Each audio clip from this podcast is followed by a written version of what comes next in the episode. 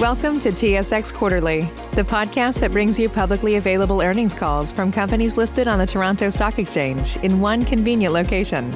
Gone are the days of looking through confusing websites. You'll find the important information right here. Enjoy the call.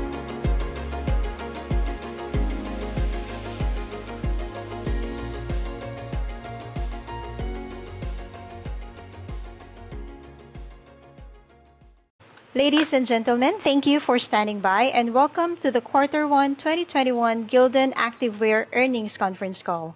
At this time, all participants are in a listen-only mode. After the speaker's presentation, there will be a question and answer session. To ask a question during the session, you will need to press star one on your telephone. Please be advised that today's conference is being recorded. If you require any further assistance, please press star zero. I would now like to hand the conference over to Ms. Sophie Argiriou, VP Investor Relations. Please go ahead. Thank you, Rachel.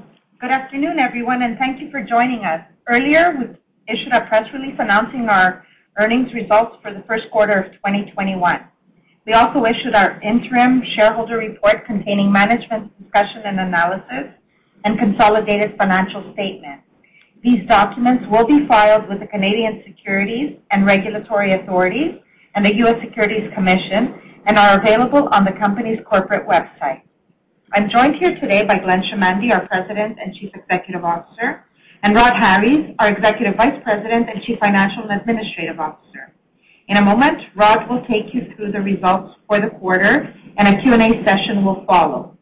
Before we begin, please take note that certain statements included in this conference call may constitute forward-looking statements within the meaning of the U.S. Private Securities Litigation Reform Act of 1995. Such forward-looking statements involve unknown and known risks, uncertainties, and other factors which could cause actual results to differ materially from the future results expressed or implied by such forward-looking statements. We refer you to the company's filings with the U.S. Securities and Exchange Commission and Canadian Securities Regulatory Authorities that may affect the company's future results. And with that, I will turn the call over to Rod. Thank you, Sophie, and good afternoon to all, and thank you for joining the call. We hope everyone is staying safe and keeping well. We were pleased with the company's first quarter performance, which reflected a strong start to 2021. Our back-to-basics strategy is working and is supporting both our sales efforts and our profitability objectives. Operationally, our strategy is making our business less complex, more cost-effective, and is helping us drive growth and more efficient use of capital. Further, we are encouraged to see reopenings continue, and combined with the impact of the U.S. stimulus and the strong progress of the vaccine rollout in the U.S., we are optimistic that these factors will continue to help economic activity stay on a steady track of recovery. Finally, given the company's positioning at the end of the quarter, we were pleased to announce in our press release earlier this afternoon that our board approved the reinstatement of our quarterly cash dividend at the same rate where we left off prior to the temporary suspension of the dividend after the first quarter of last year. The board's decision to reinstate dividend payments reflects increased confidence from the strong performance in the quarter and the recovery so far, together with the outlook for the company's future cash flow generation capabilities and the reduction of our debt leverage ratio, which I'll cover later. Turning to the specifics of the quarter, we delivered net sales of 590 million, up 28% compared to the prior year quarter, with increases in both our activewear and hosiery and underwear sales categories. When compared to the first quarter of 2019, overall sales were down approximately 5%. Activewear sales in the quarter totaled 485 million and were up 30% over last year, driven by strong double-digit unit sales volume growth in both our imprintables and retail channels of distribution, together with strong product mix, which more than offset lower average net selling prices in imprintables. The volume growth in imprintables reflected the combined impact of year-over-year POS growth and net restocking by distributors, even though inventory levels in the channel remain significantly below 2019 levels. If we look at imprintables POS compared to pre-pandemic levels in the first quarter of 2019, it was down on average in the range of 10%-15%, which was in line with what we saw at the start of the quarter. Moving to the hosiery underwear category, where we generated sales of 105 million, the 21% increase was driven by the strength of our underwear sales, with double-digit volume growth over both the first quarter of 2020 and 2019. Looking at gross margin for the quarter, we delivered strong performance, which in our view underscores the power of our Back to Basics strategy that is driving and is expected to continue to drive positive results going forward. Our reported gross margin was 32%, and adjusted gross margin was 31.1%, up 650 basis points over last year. While gross margin performance in the quarter was enhanced by an $18 million one-time payment we received in April from the USDA, even without this 300 basis point benefit, gross margin was still strong at 28.1%, up 350 basis points over last year. This one-time USDA benefit was received under the Pandemic Assistance for Cotton Users, or PACU program, and represents essentially COVID-related government support provided to domestic users of U.S. cotton. Excluding the PACU benefit, the year-over-year increase in gross margin was mainly due to the non-recurrence of COVID-related charges incurred in the first quarter of 2020, lower raw material costs, favorable product mix, and the positive impact of our Back to Basics strategy, partly offset by lower average net selling prices. With respect to SG&A, we kept our expenses for the quarter essentially flat compared to last year, despite generating higher sales. SG&A expenses were approximately 73 million, or 12.4% of sales, compared to approximately 74 million, or 16.1% of sales for the same quarter last year. The year-over-year reduction reflected cost savings stemming from our Back to Basics initiatives, offset by higher variable compensation expenses. Adding this all up, we generated operating income of $114 million compared to an operating loss of $92 million in the first quarter of 2020, which, if you recall, included a goodwill impairment charge of 94 million. Adjusted operating income for the quarter was 110 million, significantly above the 20 million we generated last year. The increase was driven by higher sales and adjusted gross margin and the impact of the non-recurrence of the $21 million trade accounts receivable impairment charge recorded in the first quarter last year. Consequently, we reported net earnings close to 99 million, or $0.50 per diluted share, and adjusted net earnings of 95 million, or $0.48 per share. Excluding the $0.09 PACU benefit, adjusted EPS for the quarter was $0.39, up significantly from adjusted EPS of $0.06 in the first quarter last year and $0.16 in the first quarter of 2019. So overall, a very strong performance in the first quarter, setting us on a good path for the year. From a cash flow perspective, we generated free cash flow of 38 million in the quarter compared to last year when we consumed 235 million of free cash flow. The increase reflected higher operating earnings, lower working capital impacts, and lower CapEx. Free cash flow in the quarter also included a net cash impact of 30 million from insurance proceeds related to the hurricane damages we sustained in November of last year, which is a timing impact related to the replacement of equipment. The decrease in working capital was largely due to a lower inventory build in the quarter, which was driven in part by benefits of our Back to Basics strategy, including our SKU rationalization and distribution initiatives, which are allowing us to manage our inventories more efficiently. At the same time, while our manufacturing ramp-up following the disruption caused by the hurricanes late last year has gone well, we're continuing to ramp back our capacity, and stronger than anticipated sales in the first quarter resulted in a lower than planned increase in inventory levels in the quarter. Consequently, we ended the quarter with inventories of 736 million, slightly up from 728 million at the end of 2020, and down 38% compared to approximately 1.2 billion a year ago. Given our free cash flow, we reduced our net debt position during the quarter to 542 million, down from 577 million at the end of 2020. Our available liquidity at quarter end remained at 1.6 billion, which was where we left off at the end of the year. Our external debt leverage ratio decreased to 2.1 times adjusted EBITDA, down from 3.5 times at the end of 2020.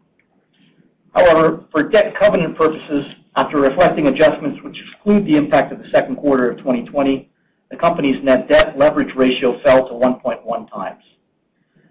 I'd like to highlight that as of April 5th, we are no longer required to comply with the restrictions and provisions established in June of last year when we amended our loan agreements to obtain temporary COVID-related covenant relief.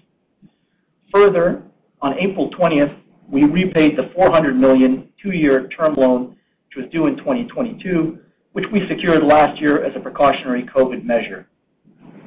Finally, as highlighted previously, given the strength of our recovery thus far, we are very pleased to announce this quarter that we are reinstating our dividend at its pre-pandemic level. Regarding other return of capital considerations, we expect that our board will assess the potential reinstatement of our share repurchase program when we gain further visibility on the COVID recovery outlook and when the company's debt leverage ratio falls well within its historical target range. This sums up the key highlights of our results for the first quarter. And Before we open it up for questions, let me just touch upon the sell-through trends that we are seeing currently. As we move from the first quarter into the second quarter, overall imprintables POS is tracking slightly better than during the first quarter, down approximately 10% compared to pre-pandemic 2019 levels. In retail channels, our sales in all product categories are tracking above prior year levels. Although we're encouraged by these trends, we are monitoring other broader market dynamics that could affect the pace of the overall recovery. Events driven by large gatherings that have historically been a key driver of our imprintables business have not yet restarted. And Although reopenings continue and the pace of vaccinations in the U.S. has accelerated nicely, we cannot predict with accuracy when large gatherings will fully come back. Further, as I'm sure many of you are hearing, supply chains are being impacted by labor shortages in the U.S., affecting certain industries, including yarn spinners. Tightness in raw material supply is also developing, and the impact of port backlogs and transportation-related issues are factors that we are monitoring. Consequently, we remain cautious in the near term, particularly with respect to these global factors. However, as it relates to areas we have executed on and continue to drive, including our Back to Basics strategy, we are extremely pleased with progress and are confident that the steps taken to accelerate our strategy last year and the benefits that we are seeing thus far are positioning us well to take advantage of market share opportunities, deliver on our profitability targets, and create shareholder value over the long term. And With that, I'll turn it back to Sophie. Thank you, Rod. That concludes our formal remarks. Before moving to the Q&A, I ask that you limit the number of questions to two, and we will circle back for a second round of questions if time permits. I will now turn the call over back to the operator for the question and answer session. Rachel? Thank you, Sophie. And Again, as a reminder, to ask a question, you will need to press star and the number one on your telephone. Again, just press star and the number one on your telephone. And To withdraw your question, just press the pound key. Please stand by while we compile the Q&A roster. Save big on brunch for mom, all in the Kroger app. Get 16-ounce packs of flavorful Angus 90% lean ground sirloin for $4.99 each with a digital coupon. Then buy two, get two free on 12 packs of delicious Coca-Cola, Pepsi, or 7-Up, all with your card. Shop these deals at your local Kroger, less than five miles away. Or tap the screen now to download the Kroger app to save big today. Kroger, fresh for everyone. Prices and product availability subject to change. Restrictions apply. See site for details. Our first question comes from the line of Paul Lejuez from Citi. Sir, your line is open. Hey, everyone. This is Brandon Cheatham on for Paul. Um, thanks for taking our question. I was just wondering, you know, how do you feel about your inventory position now? Um, I think last time we spoke, manufacturing was outpacing POS, so I'm just kind of curious about the dynamic there. Did sales come back stronger than expected, or were there some impacts from some of the things you mentioned on the supply chain side that constricted things there? Thanks. Uh, it's Glenn. Um, well, our inventory position is um, you know, it's right size. It's lower than we originally anticipated, obviously, Um, mainly because sales were stronger than we anticipated in Q1. Um, however, we're still running at a good run rate uh, relative to uh, 2019 levels. Our current run rate is around 90% of um, what we ran at 2019 levels, and you know we're going to continue to ramp up. Um it's not it's been challenging, I mean, to say the least, because of the things that Rod mentioned in his commentary. But, we're well-positioned. Um and you know as we continue to execute on our back-to-basics strategy, You know, what uh, we're focusing on is obviously less product, less SKUs, less complexity.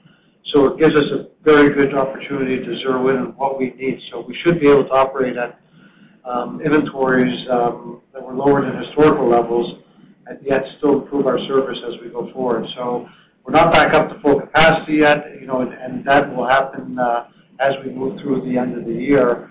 Um, I think we're going to go through Q2 at around 90% of uh, 2019 levels.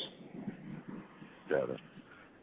On the on the labor shortages, um, you know, ultimately, do you think it's higher wages drive people back, or are people just not there? And and what's your outlook on that abating? Well, our outlook is they got to spend the money from the stimulus package, really, to be honest with you. I think that's the answer, right? Um, We pay fair wages in all our facilities, but um, you know, the uh, you know, I think that's Sorry, Rod? Yeah. it's I think if you look, at it's really it's the wages, it's effectively the stimulus, the $300 a week right, that we're seeing out there. But it's also COVID as well. It's also, I think, there, I mean there's a number of factors. Um, you know, people coming back into the workforce are being impacted uh, with a number of pressures, a number of stresses. And so you know, I think ultimately, uh, the stimulus will work our way through that, and we'll work our way through COVID. And so ultimately, that'll abate, but it'll take a bit of time. And uh you know, we do see these pressures uh, over the next number of months. And this is mainly in our U.S. operations. I mean, In terms of our Honduras operations, um, they're running well. We have ample people. Um, Other than you know, supplies and other things that could affect us, it's not a people issue in uh, Central America. Got it. Thanks a lot. Good luck. Thank you. Thank you. Our next question comes from the line of Sabahat Khan from RBC Capital. Sir, your line is open. Great. Thanks, and good afternoon. Um, in your release, you noted some uh, distributor restocking. Can you maybe give us some context on where in the restocking cycle you're at? Is it broad-based? Is it just people kind of you know, testing the waters? Just some context on where we are in the cycle. Well, typically, the inventories that our distributors carry are go-forward inventories. So uh normally they would increase their inventories as they go into season.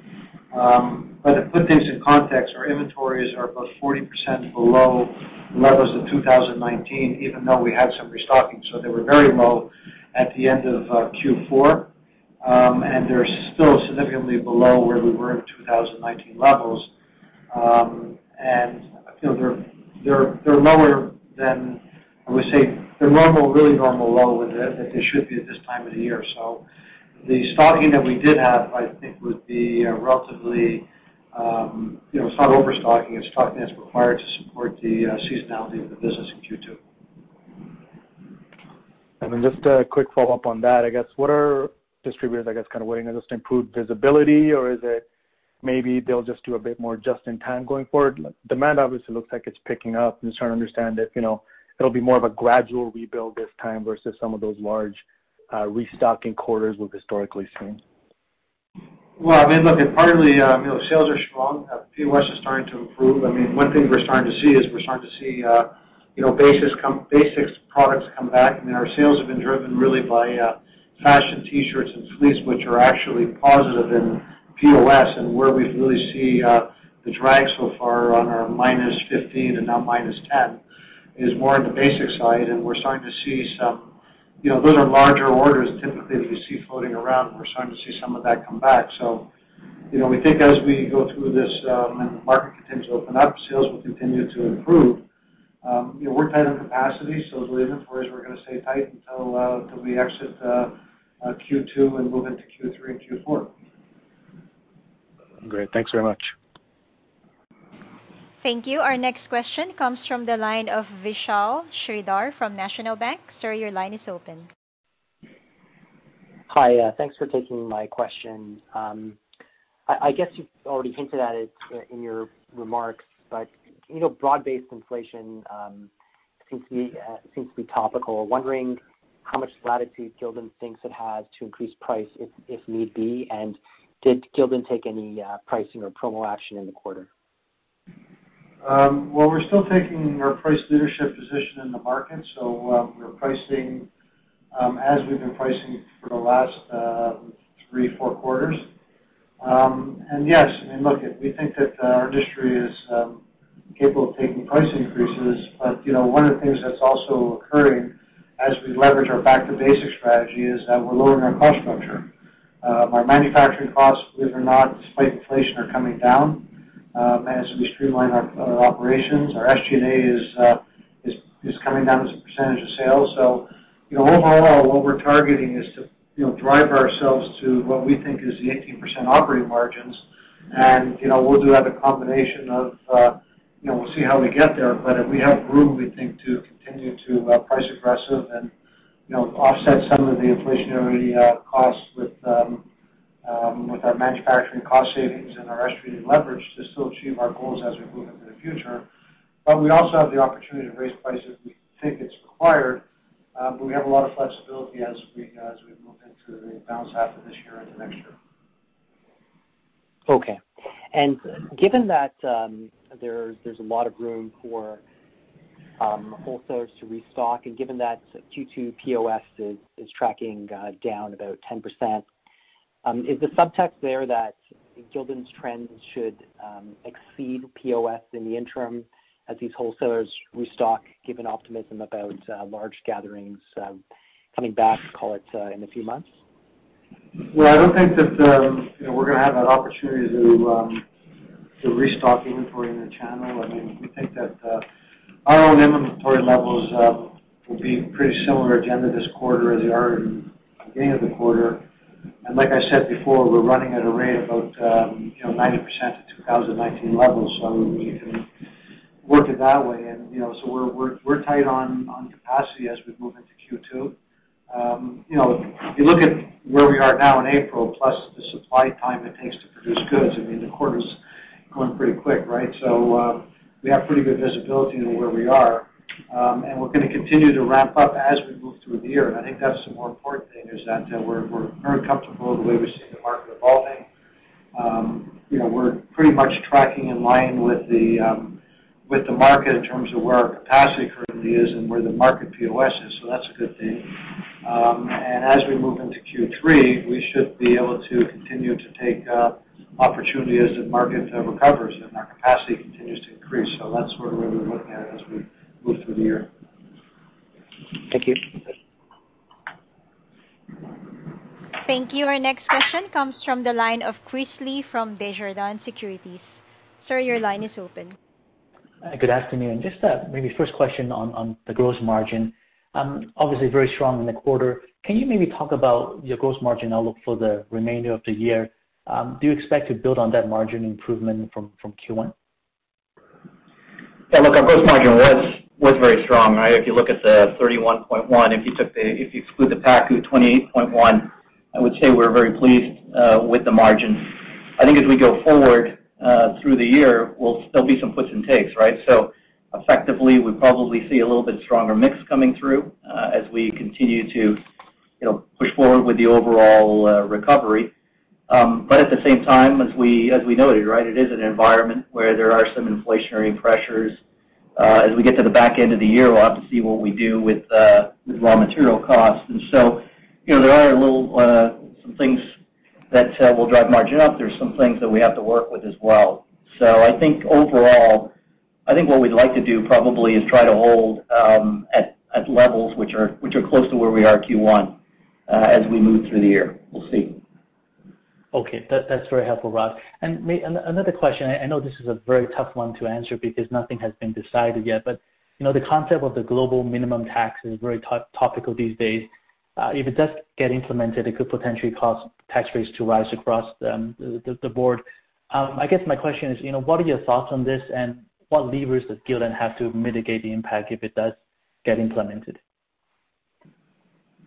Well, I would say, Chris, I think it's it's very early in the overall discussion. Uh of the, uh, you know, if you if you look at a minimum tax from a global perspective, I mean, we're like everybody else. We're just monitoring what's going on Uh We'll see how that unfolds. Uh, right now, we don't see any significant impacts based on what we're aware of. Uh, but we'll monitor the situation as we go forward. Great. Thanks for the answers, and best of luck. Thank you. Our next question comes from the line of Mark Petrie from CIBC. Sir, your line is open. Good afternoon. Thanks. Uh, sorry, Glenn, could you just clarify your comment with regards to uh, distributor levels? Uh, it wasn't clear to me what you were referring to, but something was about 40% below levels seen previously. Could you just clarify? Yeah. So um the inventories in the channel are roughly 40% below um, 2019 levels. I'm pretty much same below 20 levels too, because it didn't really move between 19 and 20. Okay, thanks. And uh, I guess just broadly, uh, you know, you're not seeing large scale events uh, resume at least just quite yet. But can you just sort of walk us through what you're seeing or hearing with regard to other end markets, uh, including some of the pockets of demand or markets that accelerated or developed through the pandemic? Well, I think, look, those markets developed during the pandemic, the online, um, you know, the casual at home, uh, you know, leisure, all those things that have driven uh, share, I think, during the pandemic, are continuing to drive share. I think as we see the pickup right now from Q1 into Q2, I think it's a little bit more the recovery of gatherings. I mean, if you look at the Kentucky Derby, um, there wasn't 130,000 people, but they had 50,000 people. We're seeing some baseball games with uh, large crowds. So um, definitely, you know, things are starting to open up, um, and I think that will only continue to improve as we move through the balance of the year. Um, you know, I don't see the other part of that business going away. I mean, I think that's the net what we discussed last quarter, is that I think that the overall market Um, is going to expand. Our universe is gonna expand um, as we really have a full recovery because, you know, we've created new opportunities and new channels of sales through uh, all this online selling. So um we're hopeful that as the recovery comes, we'll see a bigger market and more opportunity. Okay.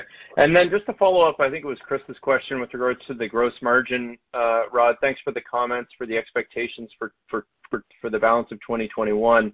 Uh, I'm just thinking back to sort of, you know, your 30% gross margin target, uh, and I know that you're sort of pivoting to to focus people more on the 18% operating margin target. But nonetheless, um, should we think about upside from that gross margin, uh, as revenue rebuilds to a 2019 type level? Or what is the lever to see further upside from gross margin today? I think you said it actually, Mark, and we're really focused on that 18%, right? So I think, you know, that's what we're we're really driving to deliver with the back to basics strategy. And I think if we get back to 2019 sales levels, we like our chances to be able to deliver the 18%. So I think, you know, as we as we go forward, um we will see it uh come from gross margin. We'll also see it come from SG&A, but that's what we're really we're really working effectively to deliver. Uh and it also goes it's also combined together with the growth and the volume. It's all, you know, all placed together. So I you know, I think, look, I think we're happy with the progress that we're making uh with our with our overall strategy. I mean, if you look at what back to basics is delivering for us, both in gross margin and SG&A, I mean, we really are seeing very strong benefit. And uh we'll see it, I think, in both areas as we go forward, and that'll flow through to operating margins. And again, we get back to 2019 levels, I think, uh, we feel very good about hitting that 18%. And plus, we're gonna leverage that for top line growth as well, because I think that's the point here, is that we're focused more on all those factors, but as well as make sure that we have top line growth. So you know, we can leverage our low cost manufacturing, these cost savings, still achieve our, you know, these operating margin targets and grow sales. That's that's really what the back to basics is all about. Yeah, understood. Appreciate all the comments and uh, wish you all the best. Thank you. Thank you. Our next question comes from the line of Jay Sole from UBS. Sir, your line is open. Great. Thank you so much. Um, just wanna follow up on some of the margin questions, talking about SG&A. Um, you know, the SG&A dollars were down, you know, pretty significantly versus not just 1Q of 2020, but also 1Q of 2019. as we get into the second quarter, obviously there's the comparisons get a little bit different because the SG&A was down so much last year. But how should we think about the SG&A dollars in Q2 versus Q2 of 2019? Can we really see them down as much as they were in terms of just total dollars versus 2Q 2019? Is there going to be more of like a bounce back, um, so the dollars will be a lot closer to the 2019 level? Thank you. Well, look, if you look at 2019, we hadn't really seen the benefit of back to basics really flowing through in the SG&A side. So if you do look at uh, where we're running in the first quarter, Uh, I think as we go into Q2, we'll see a little bit of uh, some increase with respect to uh, distribution costs. But look, we have the SG&A well under control as we work towards that 12% target. So the delta which you've seen between you know, 2019 and where we currently are in uh in the first quarter, I mean, that's that's all back to basics. It's all come out of the system. I think we've done a great job on the SG&A side to reduce it. We, I mean, again, we feel very good about our ability to deliver on our target this year. Got it. Okay. Thank you so much. Thank you. Our next question comes from the line of Luke Hannan from Canaccord. Sir, your line is open. Yeah, good afternoon. Um, just first one for me is on the competitive environment. Um, Glenn, I know you touched on it earlier. You're still um, sort of the price leader in the imprintables channel, but I'm curious to see, are you seeing anything uh, from your customers in terms of how they are reacting? Are they choosing to compete on price as well, or what are you seeing there? Well, look, we're continuing to take the price leadership in every category. So um, you know, we are, I think, the low price in the market. Um, but at the same time, look, at it, we there's also other suppliers and competitors that don't have availability of product. And I think that in general, the inventory in the marketplace is relatively tight amongst all user, all, all suppliers. So, you know, people are skeptical to um, you know, to uh, lower pricings when they're tight on inventory. So, you know, we're taking a strategy of everyday low price, and we're going to continue to do it. We're seeing market share growth.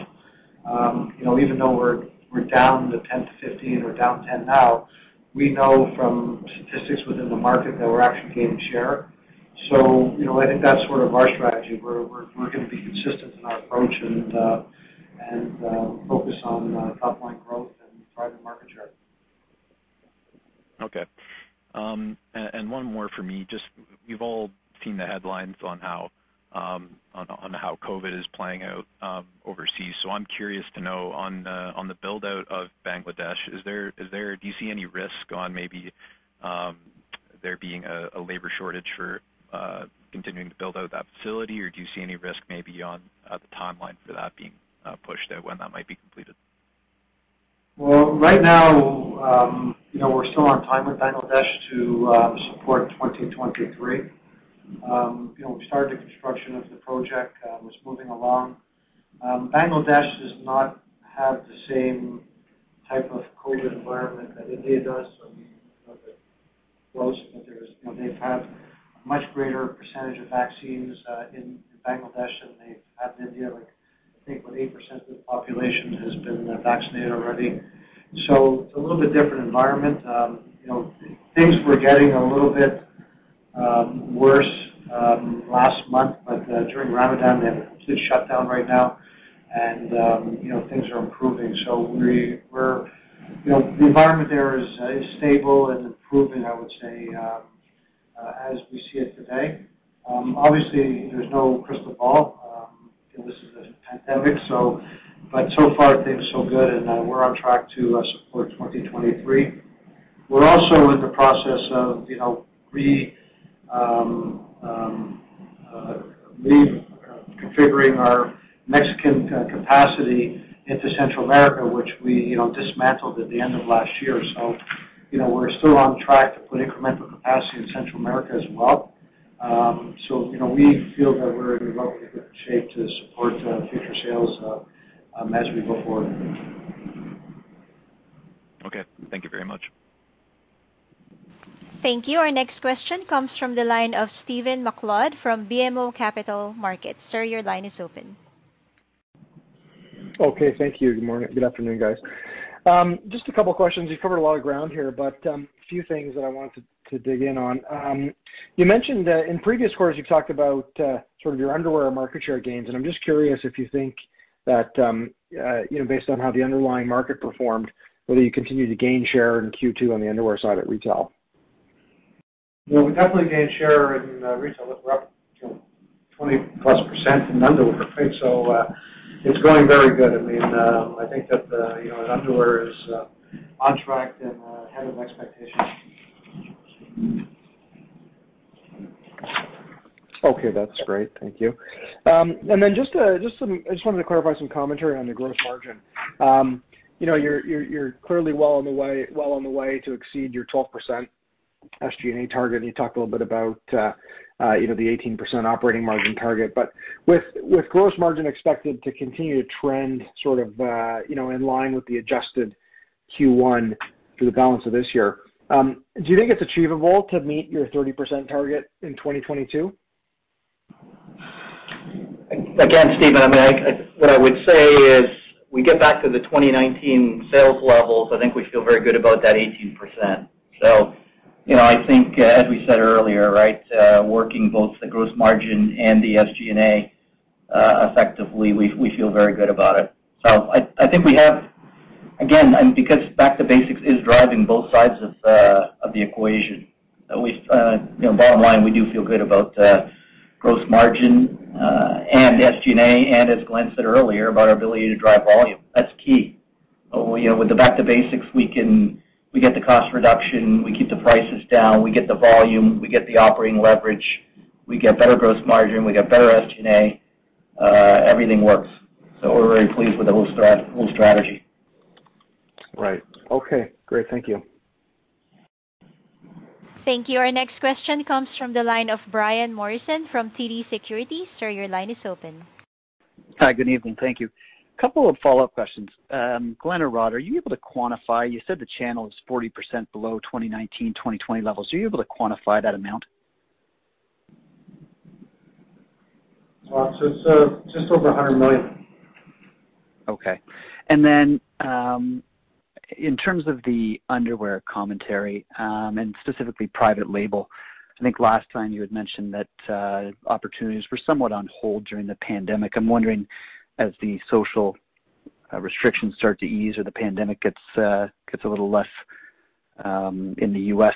in particular, if you're any, seeing any progress with respect to opportunities in this vertical. Well, yes. I mean, look, we're working with all our partners for future opportunities. So, um, you know, there's so I don't want to say anything concrete, but uh, we're definitely looking um, and um, working on future growth opportunities to align ourselves to as we move forward into uh, 2022. Uh, we're very comfortable that all of the four pillars of our growth, you know, creating, uh, you know, growing in our North American printwear, our international sales, as well as both our private label and our own brands in retail, we think that all of these areas are gonna see significant growth as we move into Uh, 2022. We're poised uh, in all areas. Okay. And then last question. And it's high level, Glenn. Just your POS is tracking down 10%, yet the imprintable drivers, you look at tourism or sporting events, they're still very limited. So I just wanna understand, like, what is filling this void? Is it? I understand some of it's gotta be online and some of it's gotta be national accounts, but what's filling that void? And then in terms of national accounts, are you seeing more movement towards onshoring, and is this something that could be permanent market share gains? Well, look, retail in general, retailers are selling more T-shirts probably than they sold, um, you know, pre-pandemic because, you know, people aren't going to the fair. So Some of that is, you know, maybe double dipping a little bit, I would say, uh, because people are only gonna buy so many shirts a year, right? So, and They have to buy them because they're staying home and there's more leisure, et cetera. They're looking for places to go get them, so they're buying them online or buying them at retail outlets. So that's what's happening.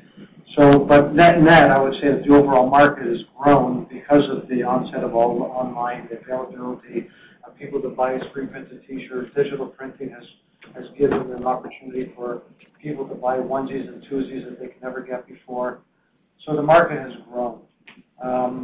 You know, and as as I as I said earlier, is that uh, when it recovers, um, you know, we just don't know how much it'll come back and how much it will recover, but it's definitely going to be very uh, opportunistic for us, I think, as we move in. And as far as the supply chain, you know, I guess more domestic domestic supply, I think that's also going to be a key factor. Look, a lot of the products that we sell are at once. They're in our warehouses. Um, we carry the inventory. Um, so taking the risk to go buy from Asia, um, you de-risk this whole thing. And all of our shirts, regardless of what brand uh, you're buying, I mean, basically we have, a, you know, we have products for every every outlet. We have fashion shirts, basic shirts, so and they all have tearaway labels. So it's very easy for any fashion brand to basically take one of our products, tear the label out, put their their brand in, and resell it to consumers. So you know we're well positioned I think even from the supply chain to continue growing, both from a regular printwear perspective and as well as to support uh, our global lifestyle and our retail partners. Thanks very much. Thank you. Thank you. And Our next question comes from the line of Jim Duffy from Stifel. Sir, your line is open. Thank you. Good afternoon. A couple questions from me. Um, Rhod, to start, revenues in the first quarter relative to the first quarter of 2019, activewear down 2%, hosiery and underwear down high teens. Do you expect that rate of change relative to 2019 will continue to improve? Or, you know, was there some benefit from restocking uh, that may have made that, uh, you know, artificially high in the first quarter?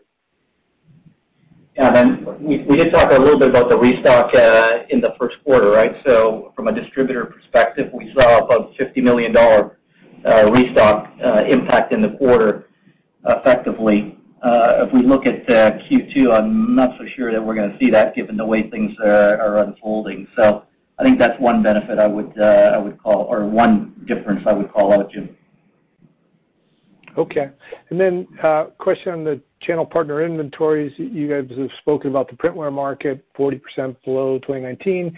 Can you comment on where it stands with retail channel partners? Are uh, retail channel partners yet restocked to be up with demand, or are there more uh, more quarters you think of supply chasing demand in the retail channel for the hosiery and underwear business? I would say they're in balance. Um, relative to the size of the business we have, because obviously our underwear business is much larger today than it was, uh, you know, in 2019, so there's a little bit more inventory um, to support those larger sales, but it's in balance. Okay. Thank you.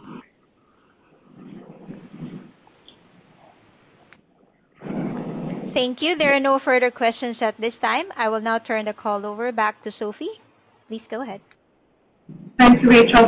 Uh, before we leave you all, just a quick reminder that we will be holding our virtual annual shareholders meeting tomorrow at 10 A.M. Eastern Time. Sorry. So, With uh, that, I'd like to thank you again for joining us today, and we look forward to speaking to you very soon. Have a good evening. This concludes today's conference call. Thank you for participating. You may now disconnect. Save big on brunch for mom, all in the Kroger app. Get 16 ounce packs of flavorful Angus 90% lean ground sirloin for $4.99 each with a digital coupon. Then buy two get two free on 12 packs of delicious Coca Cola, Pepsi, or 7UP, all with your card. Shop these deals at your local Kroger, less than five miles away. Or tap the screen now to download the Kroger app to save big today. Kroger, fresh for everyone. Prices and product availability subject to change. Restrictions apply. See site for details. Connect.